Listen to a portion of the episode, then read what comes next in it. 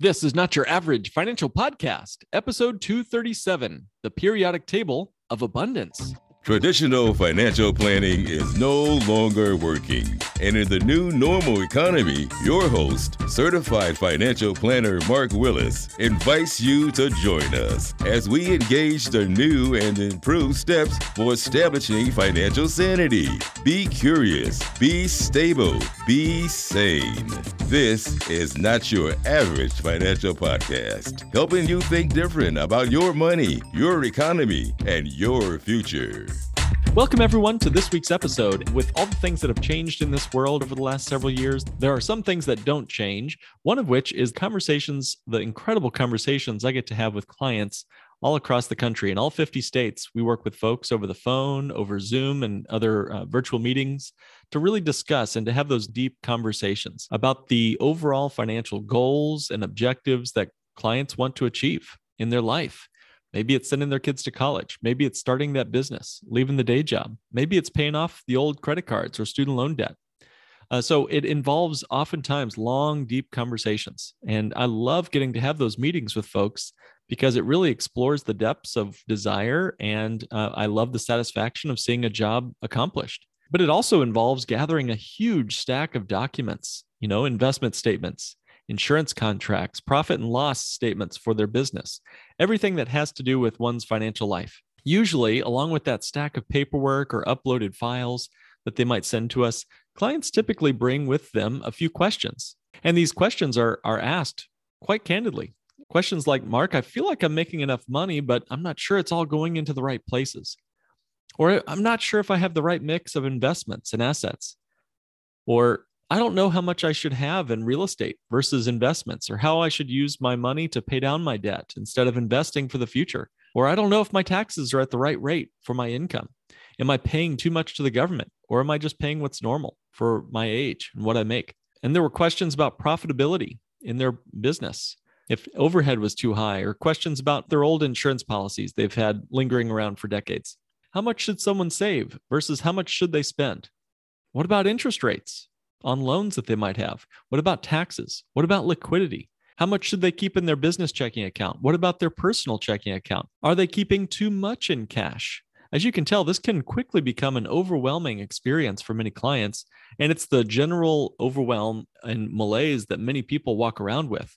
The power and the courage that clients have uh, when they speak with me is that they're willing to talk about it and think about it. Most of us spend our entire life without ever addressing these questions. So I'm really proud of the courageous questions that get brought up in these conversations. But I realized over the years now that a lot of these questions that clients were asking fell into 12 general categories. And so we decided to take a look at that and think about it in terms of a periodic table of financial elements. Uh, we call it the periodic table of abundance. Now, each block in the periodic table was a different element in the physical universe oxygen, helium, potassium, iridium, palladium, silver, aluminum, boron, you know, the the full table of elements going clear back to science class. Each block in the periodic table of elements contains certain information and a, a measure as to the weight of the element and some of its characteristics. So, as we were building this financial table of abundance, we wanted there to be some sort of idea of how and a calculation to measure the quality of a given area of a person or a client's financial life. And just like the traditional periodic table of elements that we all learned in science class, the elements are arranged by group based on the type of questions that clients were asking us and are designed to address the complete picture of one's financial life. And the conversations we have with clients, our questions are built around these 12 financial elements and the advisors that work on our team are there to help guide people through those conversations and help monitor the ongoing process of each client. So at the end of the day, the elements uh, are a system that allow you to see your entire financial picture and understand which levers to pull to reach your financial objectives. And by setting up the Not Your Average Financial Community, uh, something we've set up now for exactly one year, it's our one year birthday of our Not Your Average Financial Community, we've designed it around these 12 elements. And it allows me to have regular direct communication with all of our clients. We've got uh, such an incredible and diverse crowd of amazing revolutionary clients But we wanted, and we noticed that many clients wanted more regular communication with me and our other associates. And so we believed that more was better. And so by putting together a daily communication habit on this online financial membership site, the Not Your Average Financial Community, that that would be better than just having one annual client meeting where we tried to tackle everything all at once with every client. That just seemed to be overwhelming for the clients and honestly for me as well. So, this membership site is just part of what we offer our clients. But if you'd like to join the membership site, go to notyouraverage.mn.co. That's notyouraverage.mn.co. And by the way, it is free. Uh, so as you join, make sure to share what you can as your price. The only price we have is that you contribute and make it as good a community as possible. Now, throughout the year, we provide bite sized questions, articles, guided feedback on the various elements that we're focused on for that given month. As it happens, there are 12 months in the year, and there are 12 elements to our periodic table of abundance. These daily engagements on the financial community, the not your average financial community, allow us to break down the work of tackling and mastering your financial life in small incremental bites. And it accomplishes more throughout the course of a year. It also ensures that no part of your financial life is left untouched.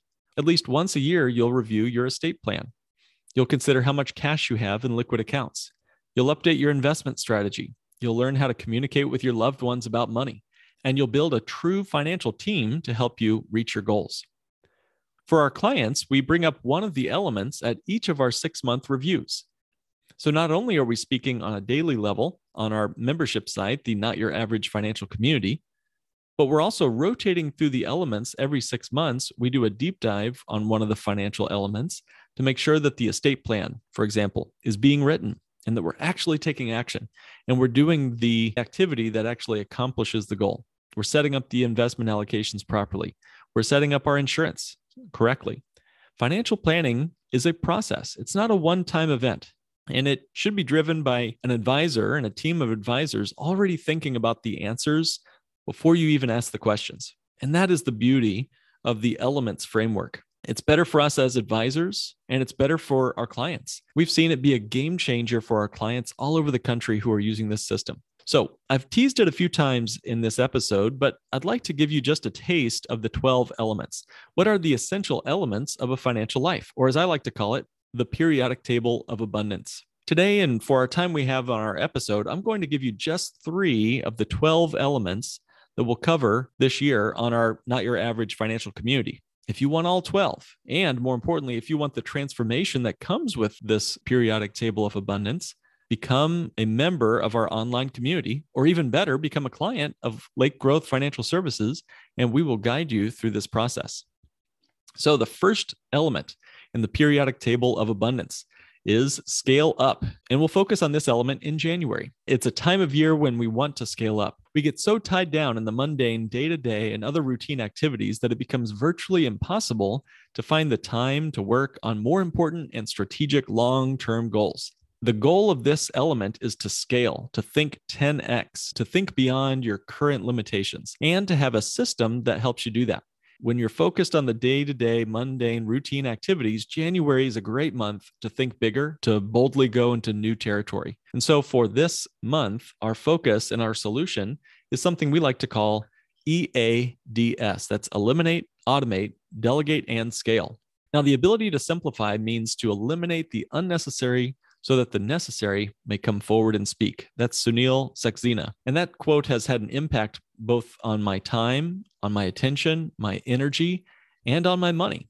Again, I'll say it again the ability to simplify means to eliminate the unnecessary so that the necessary may speak. If you said yes to every advertisement and commercial you heard on the radio or on TV or on the internet, you'd be broke. So you're already implementing the EADS model in your finances. Now, this month, in January is all about upping your game in the area of your finances. Here are a few examples. As we focus on eliminating, maybe it's finding a free program for your kids to attend after school rather than paying for that third soccer practice. When we focus on automating, could you set up an auto transfer to your bank on yourself type whole life policy to add more paid up additions to your policy without even thinking about it?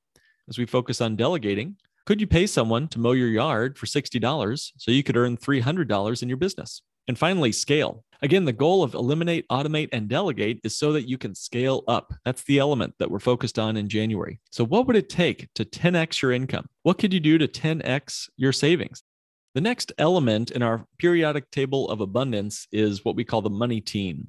Uh, it's about syncing up with your loved ones and your financial team. So, let's talk about building your money team. I have a question for you. How well do you talk about money with those you care about the most? For some people, talking about money and finance with those they love is easy and it flows naturally. Other people might have to go their entire lifetime and not know what their spouse has in their bank account or their 401k. Still, other people are surprised when they get that sizable inheritance from their parents, since outwardly the parents always seemed and appeared so frugal. What about talking with your own family members and your own children about money? Do your children know how much you have? Do your own children know how much money you make at your job? Whether they're still in diapers or they're living on their own, it's important to find ways to communicate appropriately about money with those you care about. I've unfortunately seen in my practice too many people who build wealth their entire lives and prepare all this money for their families, but they never got around to explaining the values and the principles they have and that they hope to pass on to their children, to their beneficiaries. So when the kids get all this money, they just spend it recklessly and against the values and wishes of the parents. Too many of us have prepared the money for our people, but we forget to prepare our people for our money. So, the second element in our periodic table of abundance is discussing ways to prepare the people for the money. What could you do to sync up with your loved ones? Not just for your eventual passing away and leaving your estate for them, but even for the here and now, for the important projects of life. For example, how often do financial conversations spin out of control? Into arguments in your household? How do you make big decisions and big purchases? How do you do it? Is it solo or do you sync up with your spouse? Is it over a certain dollar amount? Uh, we have one client. If it if if a price is over two hundred and fifty dollars, they talk about it first. Others, it's a very different number. What about your spouse? Do they come home with a new car saying surprise and a new car payment to boot? Or do you talk about it first? Do you share bills with your roommates or your spouse? How do you talk about it when tough times or windfalls come in? Where could you have an organized space in your home to keep all your financial documents where the decision makers, husband, wife, whatever, where the decision makers can easily get to them? Do your children participate with you in your budget meetings or do you hide money from your children? Do you have budget meetings at all? So that is the first component of this financial element. There is a second component, and that is you're syncing up with your financial professionals team. Second part of the element in our second month of the year focuses on how to talk to your financial team. How well do you communicate with your financial advisor, your accountant, your attorney? Do you have these members on your team? If you think you're not ready to have a financial team, think again. Even Pee Wee football players need a team coach to help them get the ball down the field. So, my question with this element is who should you have on your team and who should not be on your team? Ask yourself what you're looking for in your financial partners. For example, do you need an accountant that specializes in real estate? Do you and your spouse both sync up with your financial planner on a emotional level, on a connection level? Did your estate planning attorney clearly explain what needs to go into your trust? Do you have a team of trusted professionals on your side of the table or are they working for themselves? How do you talk to your financial professional to share your dreams, your goals, concerns so that they are aligned with you toward your success? These are critical questions that we focus on in this second element in the periodic table of abundance. The third element, the last one we'll focus on today, is liquidity. Liquidity, challenges and opportunities in liquidity. Now, the goal of this element is to continually look at, review, and increase your liquidity at a specific rate. And life as we know it could not survive without liquid water. Without regular access to liquid water, all life on Earth would cease to exist. As we begin to send rovers to Mars and to the moon, the hunt for liquid water has become critical. I suspect liquid water will always be critical. In fact, there are two characteristics of water that are necessary for life as we know it. One, water must be able to be stored and two, water must be able to flow. So, first, let's talk about how water must be stored. There must be an easy way to keep track of the water that you want to use in the future, whether it's held in your glass next to your desk, or it's in your water tank in the basement, or a reservoir dam. Water must be storable because it needs to be used on demand. The same is true with our money. Storing liquid cash safely is critical for the survival of your financial life. Without the ability to store liquid cash, all of your money would be tied up in assets that you could not get access to if you needed it. I'm thinking about IRAs, 401ks, your home, your real estate equity, brokerage accounts, and more. All of these require penalties to get access to penalties, taxes, third party approvals. Basically, it's freezing your money so you can't touch it. Whether your stored money, as it sits today, could fill an eight ounce cup or it could fill up the Hoover Dam, you must keep your money stored safely and build it without leaks in the system. So, if you'll just allow me to take this analogy just a bit further, water will flow to its easiest path. Gravity will pull water through any crack, any crevice in your storehouse, and slowly it will drain that water far away. Similarly, cracks and leaks in your money storehouse will drain your money out of your hands, sending it to anyone else who's ready to hold it. So, what are some ways in which your money can leak out of your storehouse? What about market volatility? Isn't that taking money out of your hands and putting it into the hands of someone who could buy a stock or your home from you uh, when, due to an emergency, you're forced to sell it at a low price? When are you most likely going to be forced to sell something you want? Are you going to have to sell things when times are good or when times are bad? And what will the price be during bad times? Will the price be low or high? Probably low. When markets are crashing is typically when we need to urgently sell, which is the worst time to sell stocks or real estate. So, other cracks in the system. What about fees? The Employee Benefit Research Institute found that only half of 401k plan participants, most Americans that would be, even noticed that there were fees associated with their 401k packed into their 14 page disclosures that are baked into the typical employee documents. So let's say you're going to grow your money in the market for 35 years, and over that time, you get a 7% return. How much of your account value will be eaten up by fees? Well, according to the Department of Labor, fees of only 1% per year can slash the value of your investments and 401k savings by 28% over the next 35 years. 28%. That's almost a third of your money gone to fees over your career. Now, I get it. You might be saying, Mark, I hear you, save cash. Got it. But how much cash is too much? How much cash should you have liquid and available? Well, very likely it's more than you might imagine, more than you might think. Many people I talk with, virtually all their money is in assets that are not liquid and are full of risk. Imagine sort of an upside down pyramid. You have a very small triangle at the bottom of this upside down pyramid, which represents your safe and liquid money. And then all the additional wealth in your life the house, the 401k, the stock brokerage account. It's all illiquid and at risk. And an upside down pyramid looks a lot like a spinning top that's about to tumble down. What if instead you could build your financial life to look like a sized up pyramid, built correctly from the ground up with a broad foundation, with safe and liquid money at the bottom, and built on top of that with more illiquid or more risky assets? If the top of the pyramid got blown away, the bottom foundation of your triangle, your financial triangle, would be solid and secure. So, how much should be in relatively safe and liquid money at the bottom of your pyramid? Well, how big of a pyramid do you want? I don't think it's an accident that 70% of the world's surface is covered in water. And I don't think it's an accident, too, that roughly 70% of our human bodies are comprised of water. Is there something here that nature is telling us? Just like the percentage of water on the surface of the earth and the percentage of water in our human bodies, let me just ask you this bold question. What if 70% of your net worth was liquid and available for you? What could you do if you had 70% of your net worth in liquid contingency capital? How much greater opportunities could you take advantage of? What new investments could you pour money into? How many emergencies could you face down in confidence if 70% of your net worth was ready to rock and roll? So, this is not meant to be a specific recommendation. It's really more of an aspirational goal. More people have less than 5% of their net worth in liquid funds. So, if you're the only person sitting on 10 times as much liquid cash as the rest of the bunch, when opportunities arise, everyone else is going to be begging the bank for a loan, and you're just sitting at the buyer's table signing that deal. Okay, so again, water must be stored that was the first piece. Second, water must flow. So we've determined that money must be safe in places that minimize leaks to others, but it cannot be so locked up that you can't access it. In short, we need the money to be stored, yes, but we also need it to flow to you, not to other people.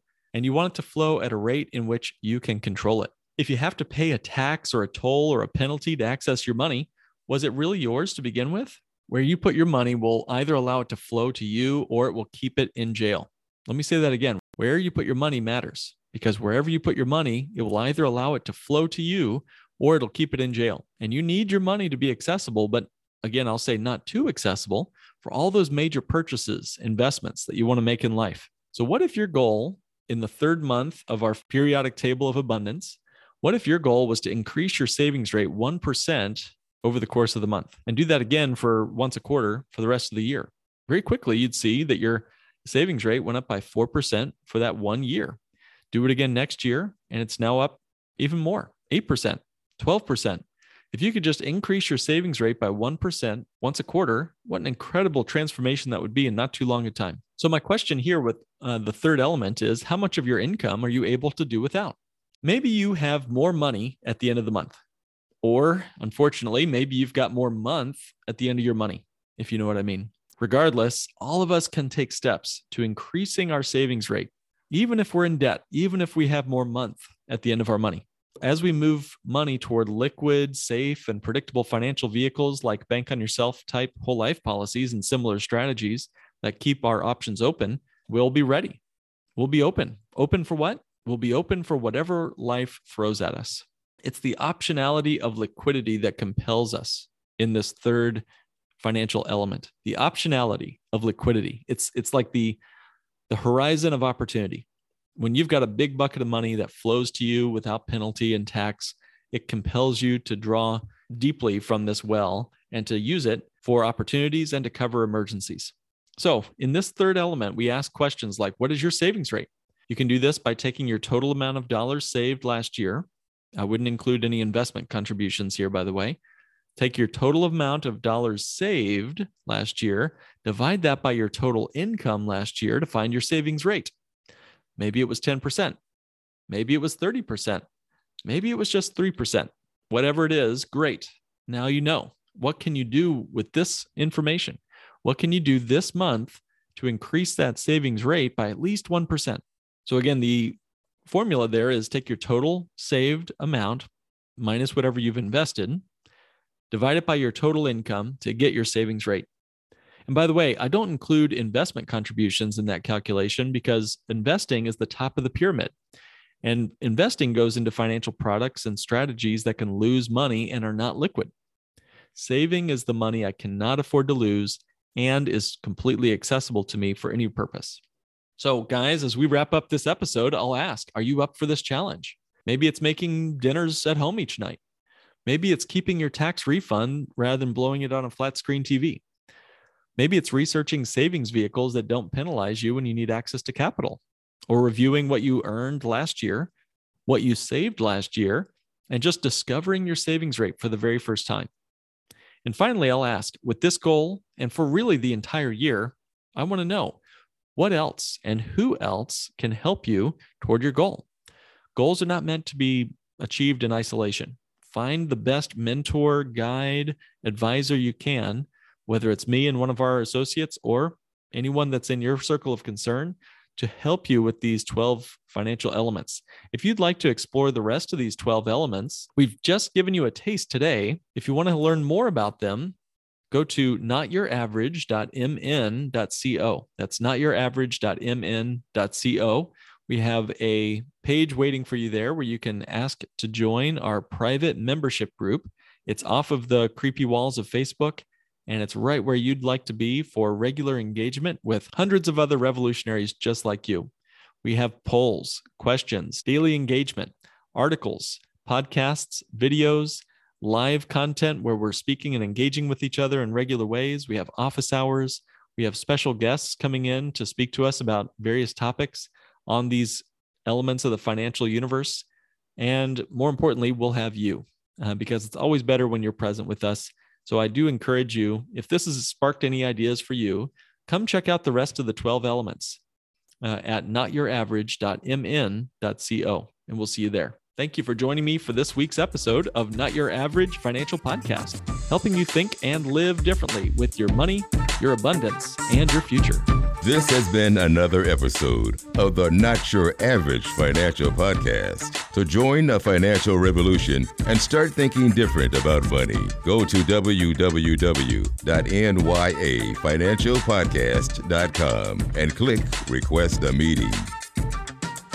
The topics presented in this podcast are for general information only and not for the purposes of providing legal, accounting, or investment advice. On such matters, please consult a professional who knows your specific situation.